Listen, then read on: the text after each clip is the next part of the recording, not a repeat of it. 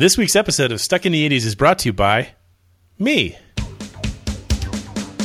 Travel back in time to the 80s, reliving the shenanigans, It was the early 80s, and sex was still a good way to meet new people. the disappointment, Now that's a real shame when folks be throwing away a perfectly good white boy like that. And the self confidence. I'm six foot, three inches tall, and maintain a very consistent panda bear shape. Because just like you, we're stuck in the 80s. Sure, it's not 1985 right now, but who knows what tomorrow will bring?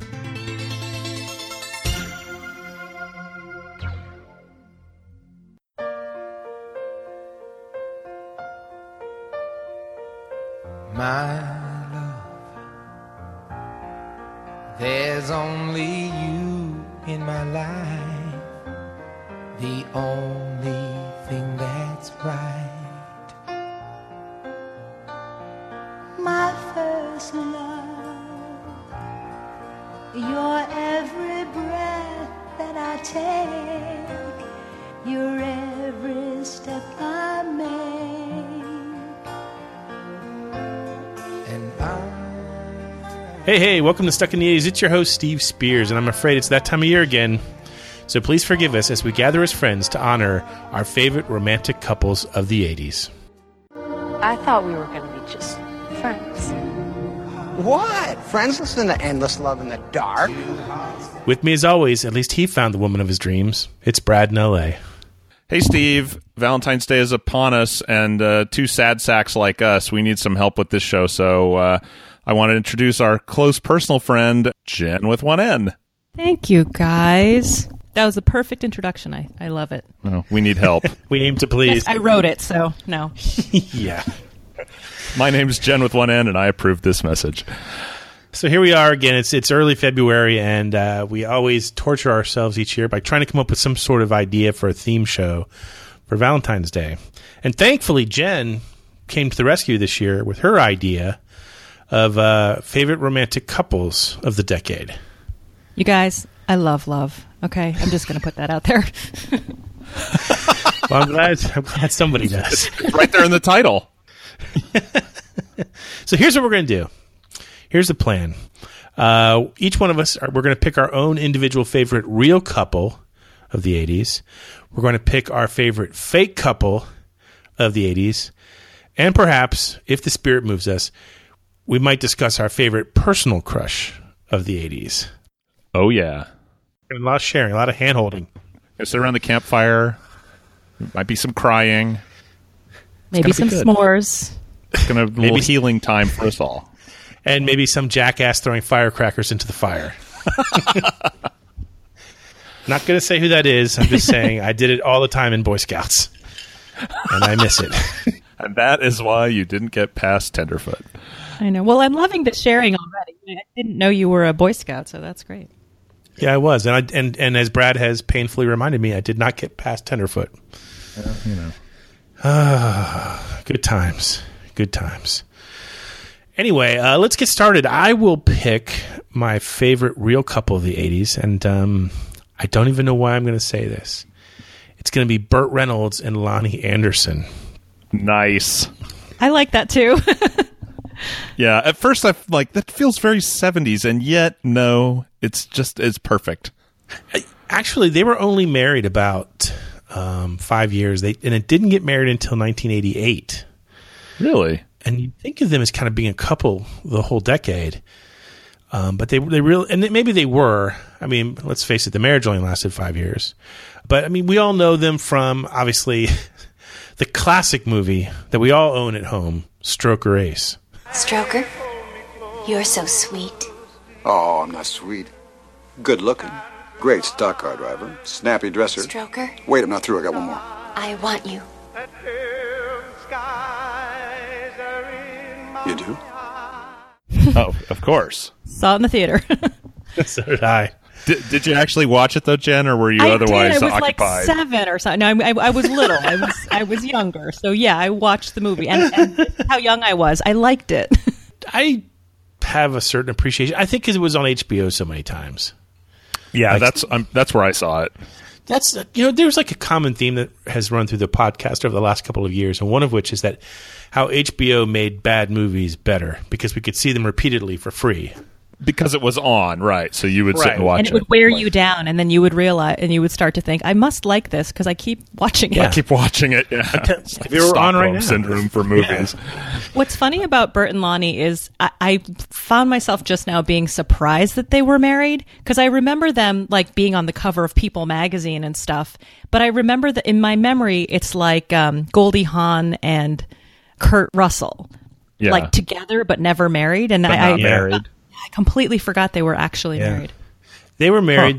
Burt Reynolds actually gave an interview to People magazine back in 2015, I believe the year was, where he said um, his marriage was a, a mistake. And he said, uh, I should have known that you don't marry an actress. He, he told people. Says an actor. he um, he was promoting his new uh, memoir or new at the time called "But Enough About Me," and he wrote about her. He said, uh, "quote She bought everything in triplicate, from everyday dresses to jewelry to china and linens." She would tell him, "I never wear a dress after it's been photographed. I have to dress like a star." And then he claims that he gave her a uh, platinum American Express card with a forty-five thousand dollar credit limit, and she maxed it out in half an hour. Boom. Yeah. No. Yeah. But still, to me, they're like one of the idyllic 80s couples. I mean, when you look, yeah, we can talk about the divorce all day long, but, you know, when you're growing up and you're a kid in the 80s, Burt Reynolds and Loni Anderson, it doesn't get any more American than that. Jen, what is your favorite uh, real couple of the 80s? Yeah, this didn't take me long to think of, to um, to come up with something. I would say Lisa Bonet and Lenny Kravitz. Um, yeah, they got married in 1987 and then wah, wah, got divorced in 1993. Um, but yeah, I love them. I thought I I'm trying to remember if I yeah no I was in high school and I got Lenny Kravitz's tape uh, Let Love Rule and I listened to it a lot and I loved Lisa Bonet anyway. She was my like I want I, I wanted to wear all her clothes basically and I tried to to you know I'd sometimes pick out outfits that I would try to replicate and always do a miserable job at but I loved We her have three students at our school cultivating the Lisa Bonet look. But she's, I mean, she's a style icon for real. She was just Sure. great. Oh, Den- yeah. Denise was just great and um, and so quirky and, and and wonderful. And then Lenny Kravitz was kind of quirky and great too. And so when they got together, I was like, oh man! And they were such a good looking couple. And I thought they're going to have good looking kids. And you know, look what happened.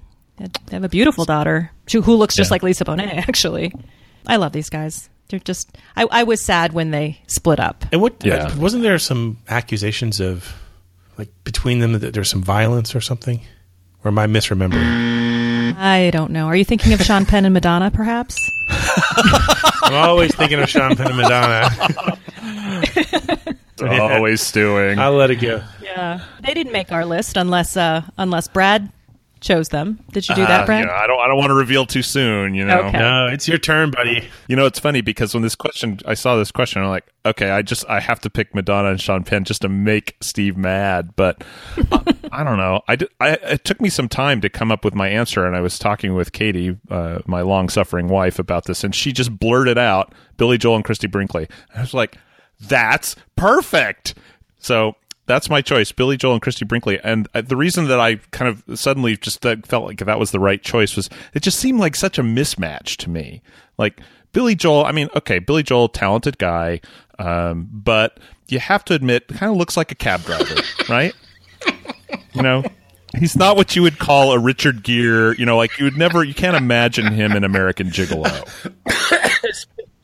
And I he's just married to the I just did. It was the supermodel. worst. I just imagined it. It was awful.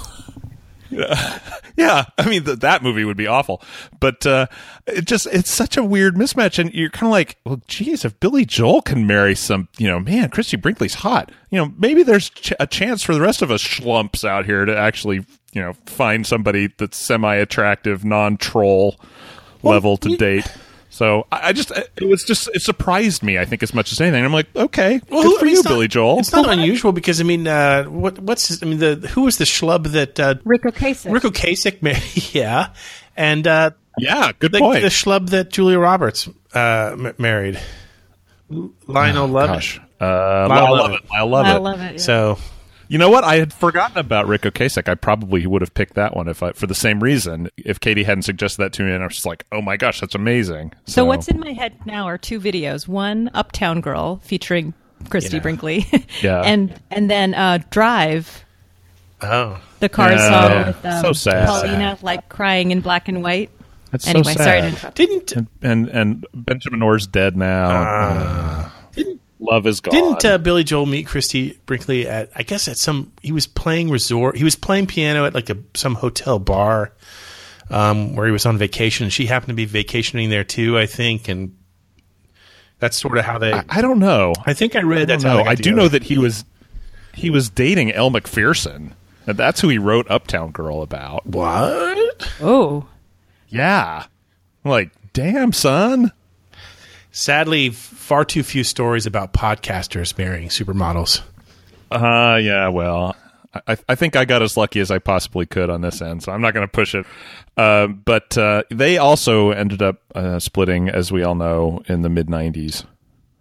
But they had one daughter, Alexa Ray. She shows up in some of his songs too, which is nice. Mm-hmm. Well, speaking of uh, couples that are more suited to the 80s, let's talk about some favorite fake couples. And by this, we mean uh, couples that um, either appear in a TV show, a movie, or song, whatever. Uh, I'm going to take the rare pick of uh, the married couple from Hart to Hart. Aw, that's a good pick. I love That's that one. awesome. I love that show. I can't remember a single episode, but I Oh, watched no. it. I just I watched it because of, of Stefanie Powers. I, mean, Oh, I was yeah, I was totally in love with Stefanie Powers. I mean, to me, she represented the perfect woman. you could do a lot worse. Yeah, yeah. So, so uh, Hart to Hart was a uh, TV series that ran on ABC from 1979 to 1984. Um, it starred Robert Wagner and Stefanie Powers, who played Jonathan and Jennifer Hart, a wealthy couple um, who, in their spare time, solve uh, murders and other crimes, uh, of which they become sort of, you know, accidentally embroiled. Of course. Yeah. It's like, wait a of minute, you guys show up at every murder you're, and you're not a suspect? yeah, it's like you are a suspect. It had that great theme song with the opening from uh, their butler Max. Uh, it just was. even after the TV show ended in '84, it kept coming back as like a TV movie of the week sort of thing. they thing. do like, yeah, one offs. yeah, yeah, and Yeah. and well, it's kind of interesting. The show itself was sort of interesting when it was when it was conceived. The uh, producers actually wanted um, Wagner to uh, to star alongside his uh, his real time wife, which is Natalie Wood. He doinked to that idea. He didn't think it was a good idea, probably rightfully so. Cary Grant, George Hamilton, both were considered for the role of Jonathan Hart. Um, but uh, and weirdly enough, Wagner and Stefanie Powers each lost their uh, spouses uh, back in uh, November 1981. Wow. Same. Hey, here's some here's some trivia for you about Max. Did you know that the actor who played Max, uh, Lionel Stander, was actually blacklisted? What? Really? He was on the Hollywood blacklist. Wow. I don't think. I think he. I think he passed away about 20 years ago now. It's been a while. So, anyway, so that that's it. That's my favorite, and I'm gonna stay, stick to it. And I think Stefanie Powers still looks smoking hot today. Jen, who's your favorite fake couple? Well, hearing you describe this category, I hadn't even thought about songs. So just this isn't my answer, but I thought of Patty and Billy from Young from Rod Stewart's Young Turks. You know that they run away and Billy gets his ear pierced and Patty gives birth to a ten pound baby boy. So that's, That's not mine, but it made me laugh. Yeah, I know. So so when I was thinking about this, As the father of a daughter, I really like that song. Yeah. I was kind of going back and forth. I, at first, I thought, uh, you know, Samantha Baker and Jake Ryan, and I would have picked that one mostly because he was so, so, so cute, and there was really uh, the fact that he was interested in that sophomore girl who they'd never met before. I, I just, you know, I love that story. Didn't pick them. Then I thought about Veronica and JD from Heathers because Veronica and JD from I like that one better just because uh, JD doesn't sell his girlfriend to a freshman. Yeah, he you know tr- tries to commit mass murder. But yeah, so no, I, I see. But I didn't. It's all just degrees, right? but I didn't Degrees. choose. I didn't choose that one either. Um, I went with an 14 year old me would be like, "Are you kidding me?" but 43 year old me has a kid, so I went with Steve and Elise Keaton from Family Ties. Aw. Yeah, no, I know because I think about all of the family shows with parents in them from the 80s, your Cosby's, your Growing Painses, and um and Family Ties is the one that stands up for me both in my memory and when I watch it again today. And Steve and Elise were just like solid and they really seemed like partners in their marriage, not not like, you know, one of them was stupider than the other, which is a, a Yeah. common trope. You know, either the dad is ha- hapless and, and How do I silly, or the mom is exactly, or, or or the mom is you know flighty and, and stupid, and it just was great because they were both like human. ri- it rings true. you know, Yeah, sometimes it rings they, true. yeah, sometimes they were silly. I'm, I'm thinking of the, the, the comment, you know, and he was such a dad because he was, there was one episode where, um, Jennifer was reading 17 magazine and he made a crack about it. You're only 15. And she gave the monster eye roll Yeah. to that. But they were, they were just great parents and they just had, you know, they had decent jobs and I don't know. But I was reflecting on the family dynamic with Steve and Elise and Alex P. Keaton the other night. And I thought, oh, that would, I, I never understood why they would get so angry about him and his Ronald Reagan loving Yeah. ways until now. Because now I'm like, oh, I Oh, get it. Yeah. But they were a lovely couple and they were great parents, but they always seemed like to love each other too as much as they love their kids, which is a yeah, neat, you that's know, kind of yeah. example. If someone said to me, "You're such a dad," at this point, I would take that as such a compliment. I'm like, "Yeah, good." yeah, it's really effing hard. You know, Did you say they both have jobs? I know. I know Steven was a manager of a public TV station, but what what did Elise Yep. do? and Elise was an architect. Oh, okay. Yeah. She always had like blueprints and plans she was carrying around. Such a trendy job. it's a TV. It's such a TV job. It is a It TV really is job. such a TV. Mr. job. Brady. It is, but the fact that it was a woman that had it and they didn't make a big deal about it, she Yeah. just had it. That was pretty revolutionary Wow, in some think real. You know, you're not wrong. You're not wrong. Yeah, that's right. So, Brad, what is your favorite uh, fake couple of the '80s? Okay, well, I, I want to carry on a theme a little bit from what Jen said as to why I picked this couple. My favorite uh, fake couple is Ren and Ariel from Footloose, and I think the reason that that that couple works is why the movie works. I love this movie. I, you know, I know people are going to say, "Wait a minute, you you won't watch Dirty Dancing, but you love Footloose." I'm like, okay, cool, that's fine. Pile on if you like, but I just I think that that the relationship of those two, it's an honest, real interaction between two teenagers. And if it was too cartoony, I don't think the movie works because the movie's pretty. I mean, we were talking about musicals before we started recording, I, and I've said before, this movie is a musical, if you ask me. But I think that that that um, the interaction between those two, I mean, I think they have pretty good chemistry, uh, and I think that the that kind of back and forth between them is really what kind of holds this movie together. I I think what I like about it is I like and I like this pick. I think this is a great pick, and I, I wouldn't compare Dirty Dancing to Footloose in, in uh, at all. Um, Well, but what I like about Ren and Ariel is that i- it's a it's a romance that kind of it, do- it's not instantly there. I mean, you know, yeah, make- exactly. The you know, do you want to kiss me? You're like, oh, yeah, but you You've know, kissed a lot. Yeah. What I a don't know. burn! What a I'm burn! afraid I might suffer by comparison. I want to use that someday. I want to use How'd that. you get away with that? Not get smacked, Jen, yeah. if Um, I s- if I if Jen, if I said that to a woman, am I going to get slapped? Which part? The the I, I get the feeling you've been kissed. by yeah, yeah, you've been kissed a lot. I'd Oh. suffer by comparison. Slap.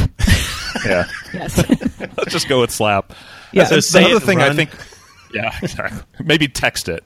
Um, Ooh, the other thing I like about this couple, I think, is I I feel like I kind of know these people. You know, I grew up in a small town. Um, I kind of understand the perspectives of both of them. The the new kid in town, you know, I had friends who were that kid. It wasn't really ever me because I moved there when I was in kindergarten. And the the you know people who are just dying to get out of those towns. I mean, I just I feel like I I understood those people maybe a little better. yeah. I, I love this pick, Brad. I think it's a really good one. And I think you're right. I think they are the heart of the movie. I remember watching it and thinking, that, that they were talking to i mean recently not when i was a kid but that they were talking to each other and really listening to each other. I think it's a testament to their acting skills those two.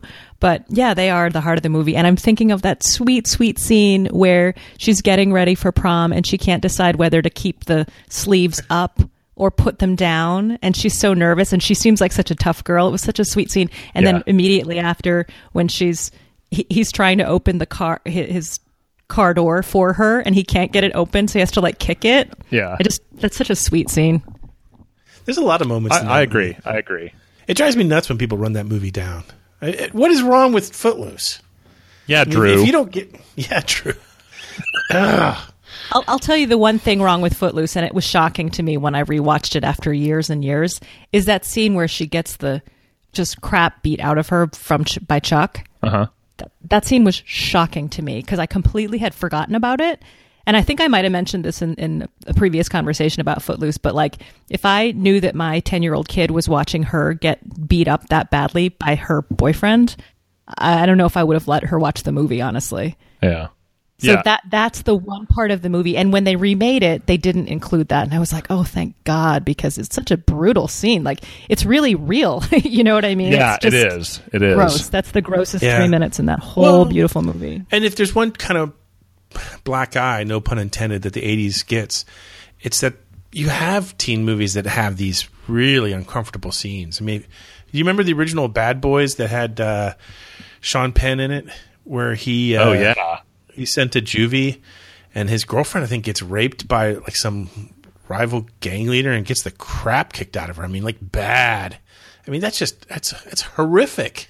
Jen, you talk about that, and that's actually a, a really good. Um, that's a really good point about that scene. But the scene, and you know, now I feel embarrassed for not saying that one. But the scene that always takes me out of that movie is when they're playing tractor chicken, and the tough guy puts "Holding Out for a Hero" on his boombox.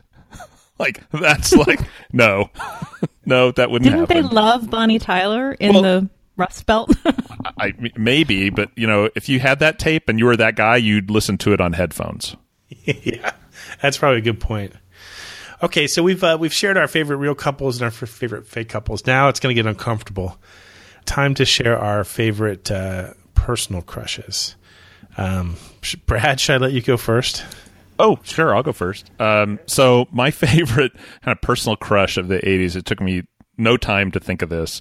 Um, was this girl that I was in orchestra with? Her name was Diane, um, and uh, set the stage a little bit. I was in a youth orchestra when I lived in Oklahoma, and I, I'm sure I've mentioned this. Right before we moved to California, we did this two week tour of Scandinavia. So I'd been in this group for a couple years, but I didn't really meet very many people. It wasn't in my nature to introduce myself to strangers, and I would see these people once a week, and I didn't really, you know, the people that were in my section I knew, but the other people I didn't really know that well. So anyway, long story longer, we're in Stockholm. It's like the first stop of this trip. And I see this girl getting on the ferry boat that we're taking across the, I don't remember where we're going, doesn't matter. But I just, I'm like, oh my gosh, who is that? She's stunning. And I just was instantly smitten with this girl and did everything I could to, you know, try and get close to her, spend time with her, become friends with her.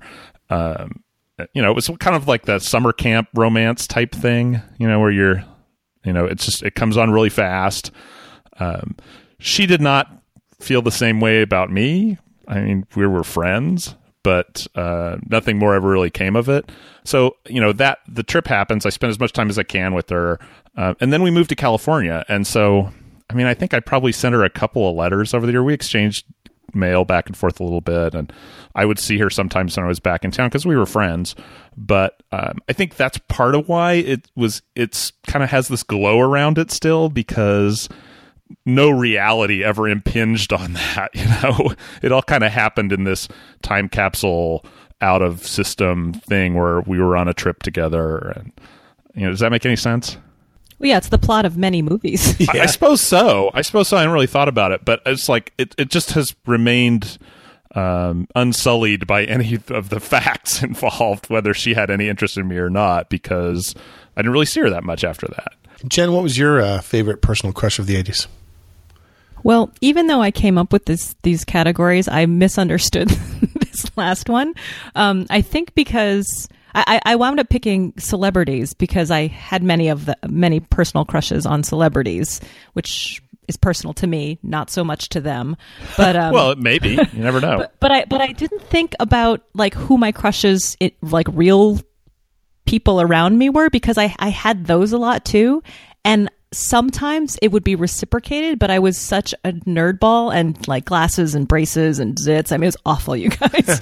and so I wasn't like, I wasn't an obvious choice for a girlfriend, but I'd always be like these really cute boys' friend that they could tell all. I mean, you know, that's the plot of a lot of stories. Yeah, I was going to say we're, we're back too. to the movies, aren't we? Our But lives. yeah, are- but that, but that, I was, I was that person all the time, and I would every once in a like I, I remember this with this kid named Sean in eighth grade. Every once in a while, I would see this glimpse in his eye of like, I really like you, but you know what I mean? like, I just because I made him laugh and I was smart, and I mean, I was a, I was a cool kid, but it that just the and man, then Jen took her glasses man. off, and he was like, Society, "Oh my gosh." and I was like talking to a post because I couldn't see without my glasses, so I had to keep them on. And this is pre contacts days. But anyway, if there are any teenagers out there listening right now, it gets better. Um, And then it gets so- much worse. and then it gets better, a little bit better again. You and make it happen. Yeah. Anyway, so so I'm going to tell you who my my celebrity crushes were because they were fairly consistent. Um, one, Mr. C. Thomas Howell. Uh, okay. who was named Christopher. Here's a fun fact: his name was Christopher, but because of SAG, um, Screen Actors Guild, he had to choose this other name. But uh, but all the teeny bopper magazines, your bops and your sixteens and Tiger Beats, called him Tommy, so I did too. But I love, love, love. I loved all the outsiders. Let's be honest, but he was the cutest. Um, Obviously. yeah.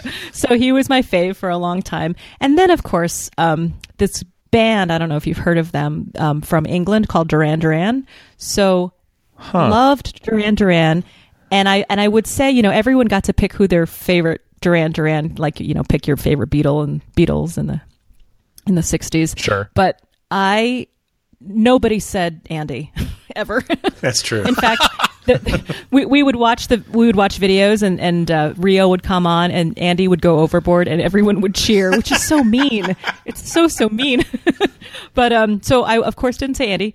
Look, I'm I'm what a double standard, right? I'm Oh, sure well, he's you a know, great okay. guy. I'm sure it's it's not doesn't hurt his feelings, but I I said Roger the drummer.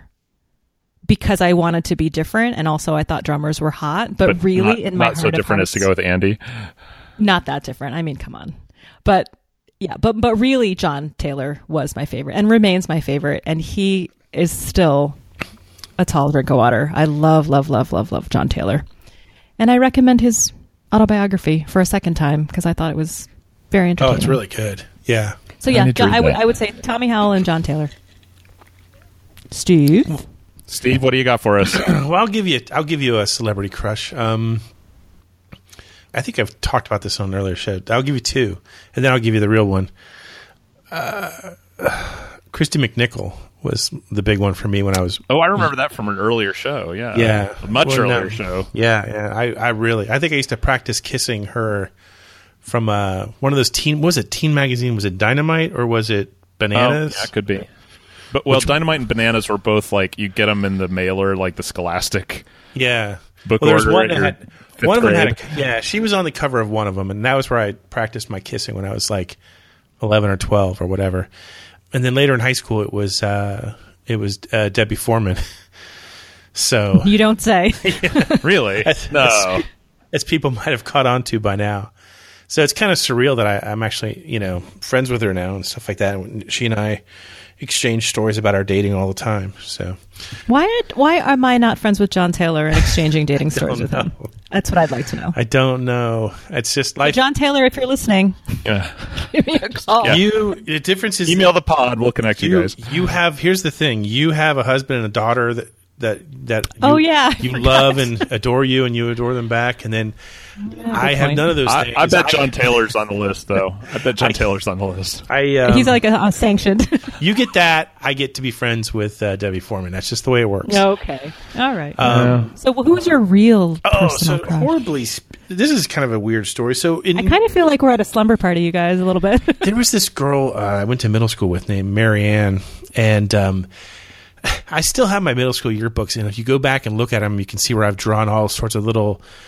I've drawn hearts around her photo, composed of little tiny hearts, you know, and little Okay. sunbursts coming off her photo and stuff like that.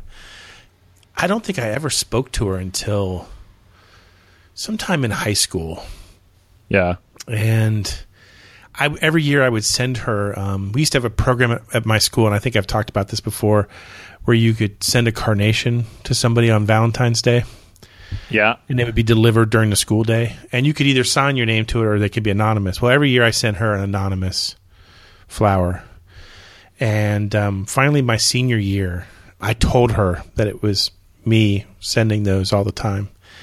I mean, she was just like completely caught off guard. And um, I think I told her at a party where we were both kind of already a little drunk. And so that launched like this epic makeout session in my friend's bedroom. wow. where she and I were rolling Man. around, and, and it was just Still in like the deal.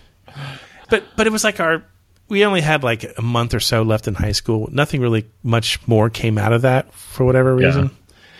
So fast forward to a couple years ago, we were getting ready for my um, 30th high school reunion, and I was in touch with her again on Facebook. I found her on Facebook. We friended each other. We were chatting each other up again, and we we kind of came up with a you know penciled in agreement that we were going to go to the reunion together, the 30th reunion, and Uh-huh.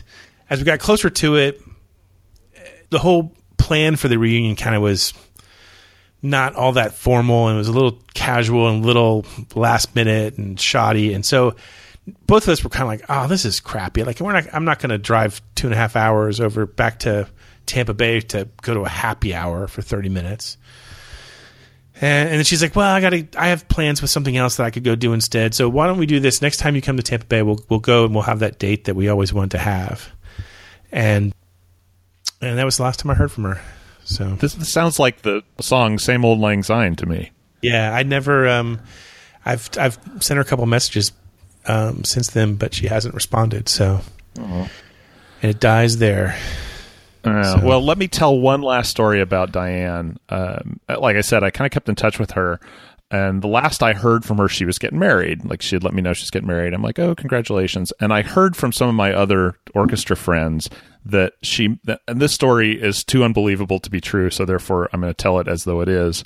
Um, that she met her husband. She was uh, her family Catholic, and she was going to a Catholic university and there was a young man there who was literally walking to go to take his vows to become a priest. And he saw her sitting on a bench in the park at the school and abandoned the church and went to go meet this this vision that he saw there sitting on the bench and he ended up not becoming a priest and marrying her instead. Hmm. If you're going to lose out to somebody, that's not a bad story.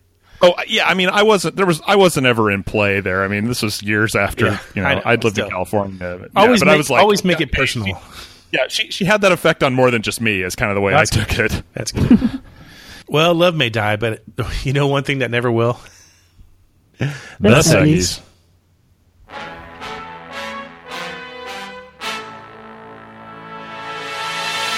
Ah, the mystical refrain that is reader mailbag. Uh, this week we have a letter from Brock in North Dakota, who is uh, tells us a story or is commenting on our last episode, in which we were talking about anniversaries that are going to happen in 2017, and we mentioned Three Men and a Baby, which will turn 30 this year. So, uh, Brad, take it away.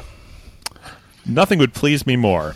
Brock writes, "Hi guys, and Jen with one N if she's there this week. Wow, he's like some kind Oh, of mind that's reader. nice. Yeah. That is nice. So he continues, How did you guys do an episode which you talked about Three Men and a Baby and not talk about the only reason to even watch the movie, the infamous Ghost Boy? Woo!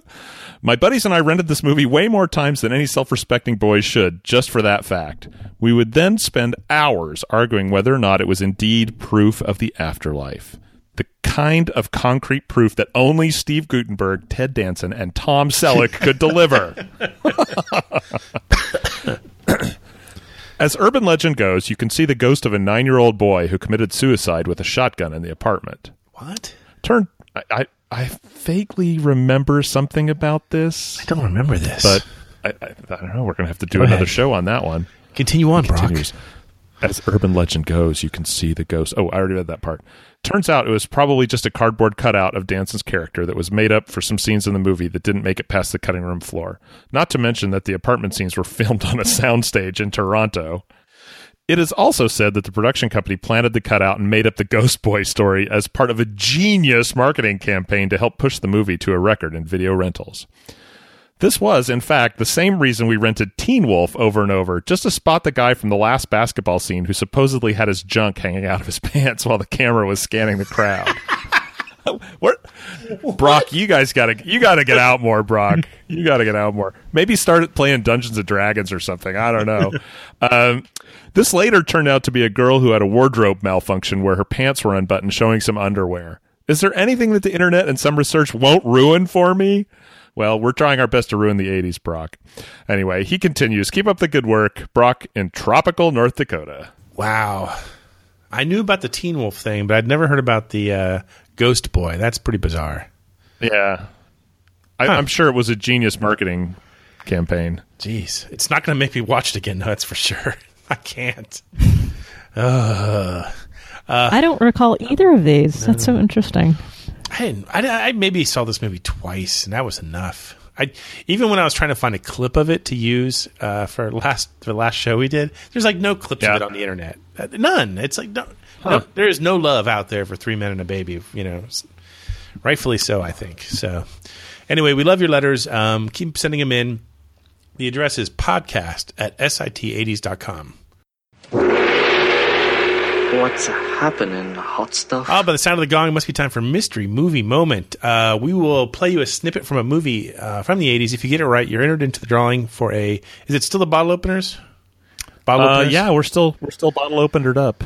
We might have some leftover swag from the uh, '80s cruise, which um, we're probably on about the same time you're listening to this show. But Yep. uh, so if we have some of that, we will. Be, that'll be some. We'll put that into the That'll be, vault. in, that'll be in play, as they say. Yeah, yeah. Anyway, pay attention. Here's the clip from the last show. Well, you better not be trying any funny business out there, rump hot. Watch your mouth, mister. Ah, yes, that's the natural. Just in time for uh, the beginning of spring training. That's nice. Nice. Uh, Brad, uh, read some winners. Winners, winners. Winners this week include Alejandro Cardoso Solis from Tijuana, Stuart from Fort Smith, Arkansas, DJ in Clinton, Jesse El Gato Grande Smith, Silvio in Winter Springs, Florida, Brock in tropical North Dakota, and JP Kraus. Pay attention. Here's this week's mystery clip. No meant no. So no wasn't a figure of speech. No. Pretty impressed with me. If you know it, email us. Again, the address is podcast at sit80s.com. And tune in next week to find out if you're a winner.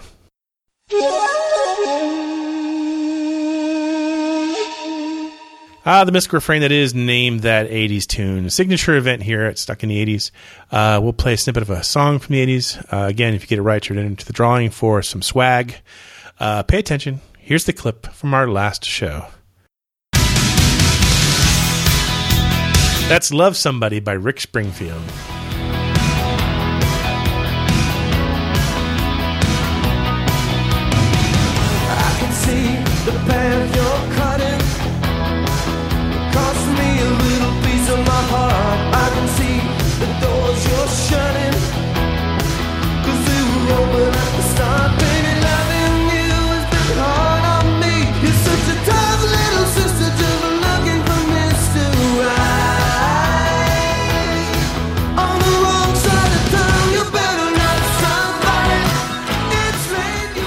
Love this song.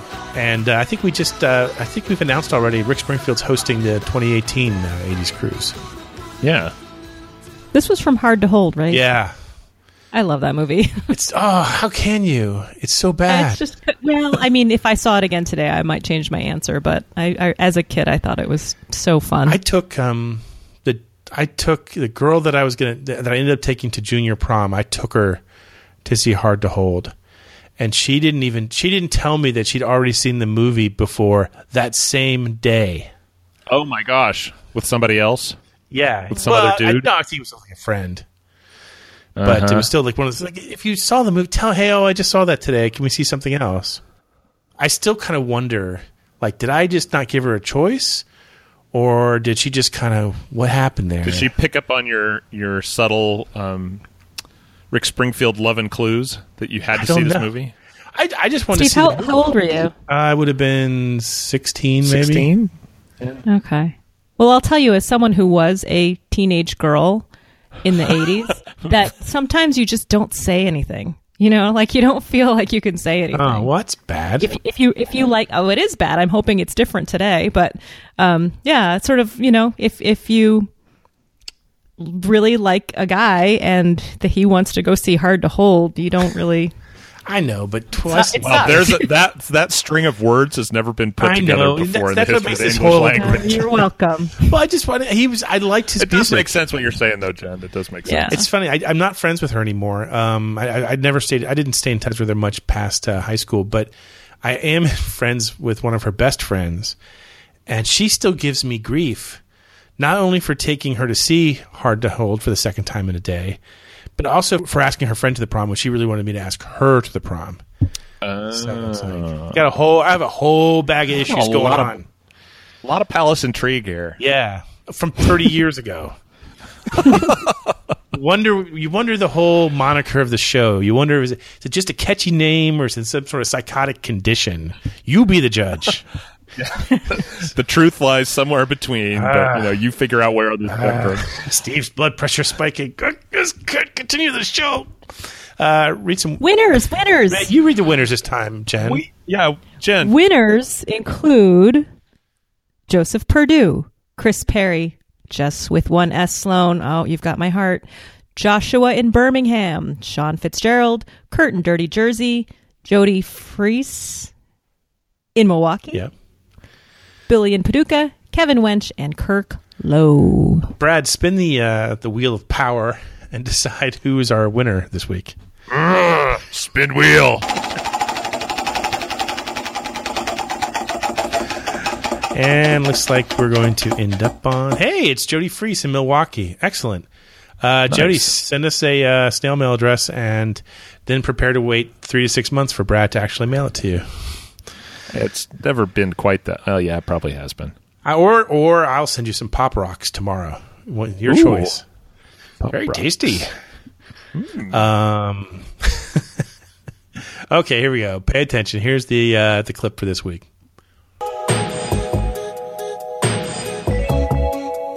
If you know it, email us podcast at sit80s.com. Tune in. Winners. Commercial time.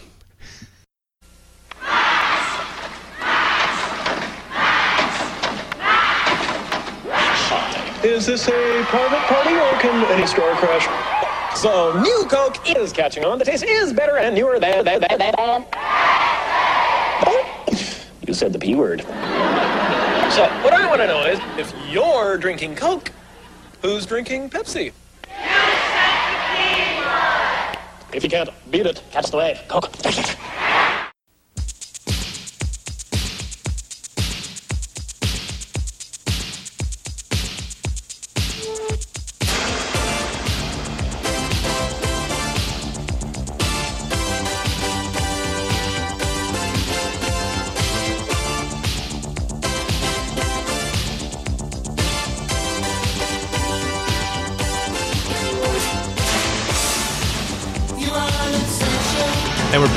and we have a few minutes left. Uh, I thought we'd play a little round of Brad. What's your '80s obsession this week? Well, I finally watched Sing Street last weekend with the fam, and I can't stop thinking about it. I cannot stop thinking about it. It's so good. Um, and I, I don't want to, you know, no, no spoilers, but I just, I keep thinking about the older brother's character and how I really feel like he's the, the kind of the heart and soul of the movie. And the, without him, the whole thing's like a Disney Channel show. Um, but with his character in there, it just, it gives the movie so much depth. Um, so I've been thinking about that, and then I, I also saw a uh, interview with uh, the director, and someone, you know, he was asked the question, uh, well, you know, a lot of people are comparing Sing Street to the Commitments, and he kind of got angry. Uh, It was pretty funny. He's like, "No, the Commitments is a band of a bunch of people playing cover songs. My movie's about a band." like, yeah, check that out. Harsh but fair. just let it go. Jen, you've seen Sing Street, haven't you? Haven't. Oh, it's so my- good. Oh, it's on Netflix. I just haven't had the time to I- like watch a movie, but that's the next one on I my list think as you'll soon as enjoy I it. do. I really know think it you'll looks like so it. much fun. You, how, how many times did you cry during the movie, Brad? Uh, probably a couple. Yeah, Probably a couple. I'm a sobbing Um, mess at the end of it every time. Yeah. And the, if I can throw in one other one other thing that's my 80s obsession for like the last week, um, as you may know from various mentions, we are going on the 80s cruise in a week or two here, and my costume for rockers versus hip hop night uh, is basically a Devo costume. I was talking to Steve about it, and he was like. Yeah, that's you really should do that because that is who you are. And I'm like, yeah, that is who I am. Yeah, that's what I'm doing. So I bought an energy dome, you know, the red hat, if you must, the flower pot. But uh, I, I get this thing, and it's just a piece of formed plastic. There's nothing to really hold it on your head except gravity if you were standing the right direction. So I'm trying to figure out how to keep this thing on my head for an evening. And I finally came up with um, I took the, the kind of the inside suspension piece out of a hard hat and and velcroed that into it, and that seems to be working pretty good. So I'm wondering if what how they do it on stage. I, I have to think it's something kind of like that because Yeah, otherwise it would just fall off. I, I'm that whole rock versus hip hop costume night is it's, it has me perplexed because I, I It's a have conundrum. I have my outfit is more like hard rock, and I was never hard rock in the '80s. But I thought, well, it's a costume. Duh. I'm still still kind of figuring that one out. It, well, it's your chance to try on that skin, right? Yeah, yeah. Like, that's can- that's that's kind of how I'm embracing it. Plus, the outfit's so much more comfortable because it has those. I have the Zubaz pants. Comfort is key. Yeah, It's like wearing pajamas. and Zumba pants just look great on me. They look like yoga pants on a girl. Photos will be posted. Um, here's here's my '80s obsession. Because this is a show about romance, uh, lifelong love, and eternal bliss, I'm consumed obviously with the death of John Wetton, the lead singer of Asia, this week. So sad. Yeah, it happened on Tuesday, January 31st. Um, I woke up, I was check, checking my texts, and literally, um, it had just been texted by the the original Asia Twitter account, like moments after I woke up, that he had died, uh, age 67, I believe, uh, from uh, colon cancer, which he'd been fighting for s- several years now, and uh, just you know losing battle, but the uh, the week was full of um, tributes by um, the the uh, former VJs from MTV, and then his wife wrote this really nice letter um, that was posted on the Asia Facebook page um, to to fans, basically saying, you know, don't don't let the music go. Keep the music in your hearts because that's what John would have wanted the most. Aw. And um, so yeah, I was I had a bad couple of days there because uh, I always kind of I'd always wanted to interview John, and um, especially because you could tell he really shared his struggles and such in his song lyrics, and so I really wanted to explore that with him, and uh, I won't get the chance now. So, uh, Jen, who Save us. West- Well, let me. okay. No pressure. So I'm. Um. Yeah. No. No. No. That's fine. So my '80s obsession this week is also someone who died. um. No, it's not funny. It's not funny. You have to laugh or cry. But um. So yeah, Mary Tyler Moore. oh yeah, Yeah.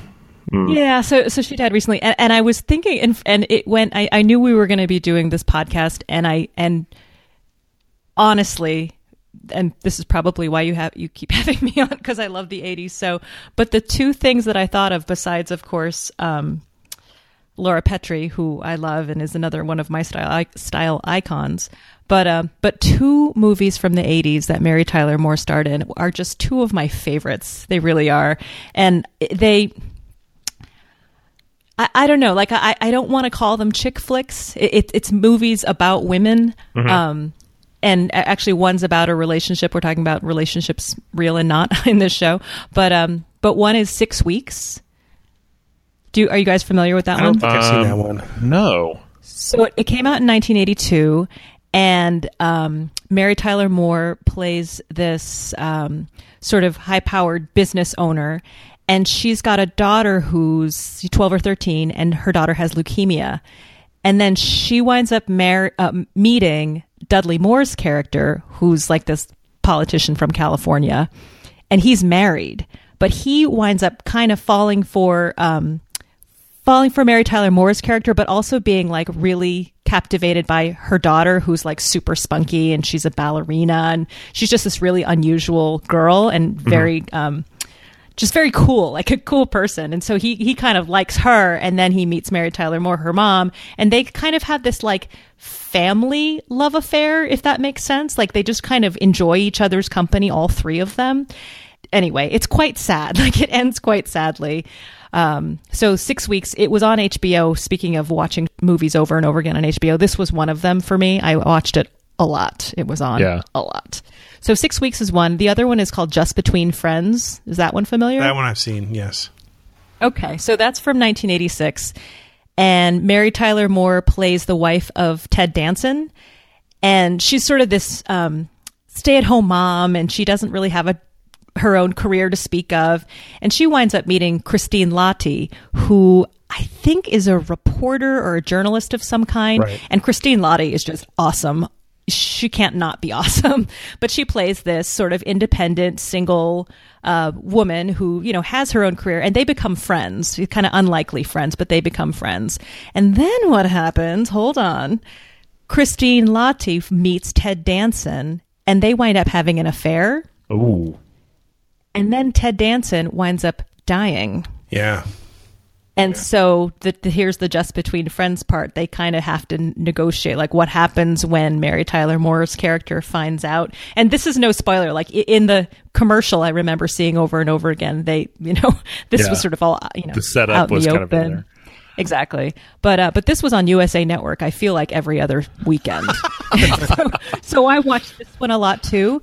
And I was trying to decide, and, and it's just it's a great movie, and I and I was I was thinking which one I liked better, and I think this one because it's more about the um friendship between the two women Yeah. than anything. And i- is it okay? And you can cut this part out if it's too long. But I asked my friend and fellow 80s cruiser, Lucy, which one I should watch next, if Mhm. I should revisit Six Weeks or Just Between Friends. And can I read what she said? Sure. Yeah. Okay. So Lucy says, I've only seen Six Weeks once and it was a long time ago, but I always feel like Terms of Endearment did it better. I watch Just Between Friends every few years, so I'm biased, but Christine Lahti and Sam Waterston make it worth watching just for them. I also love to watch the Mary Tyler Moore character change and finally loosen up. Sometimes I like to think it's the happier ending to her character in Ordinary People. Hmm. Interesting. Yeah, and I had I hadn't thought of that. And then she says, "Young Ted Danson is also kind of fun. I always feel good after watching Just Between Friends." But I remember feeling kind of bad after six weeks. That's accurate. Well, yeah. You know, movies and where you then- have a kid character that has leukemia, like, oh yeah, that's a great setup. Yeah, Good things are going to happen. Yeah, but that but then she mentions um you can't go wrong with the 1980s fitness studio in Just Between Friends either because she winds up Mary Tyler Moore's character winds up opening her own business and there's these great scenes of like leotards with belts and stuff Nice. and leg Nice. warmers and yeah, it's very fun. So so sorry to go so long on that, No, but no. I uh yeah, I love Mary Tyler Moore, and I just loved her in these two movies. And if you watch both of the movies, actually, she plays two very different characters in it, and it just Yeah. is sort of a reminder of like she was really good. She's really so good in Ordinary People. Oh my gosh, she is so good in that too. I mean, that is a very different movie.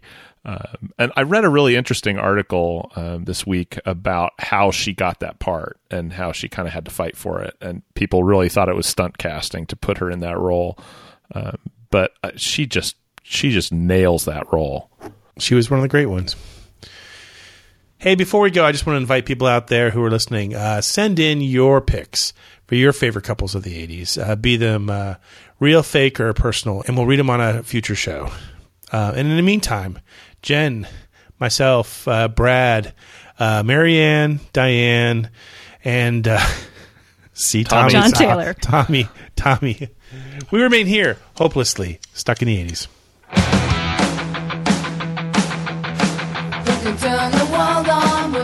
Stuck in the 80s is a class of 85 production. Special thanks to Check Battery Daily for our theme music. And remember, this is only an exhibition, not a competition. Please, no wagering.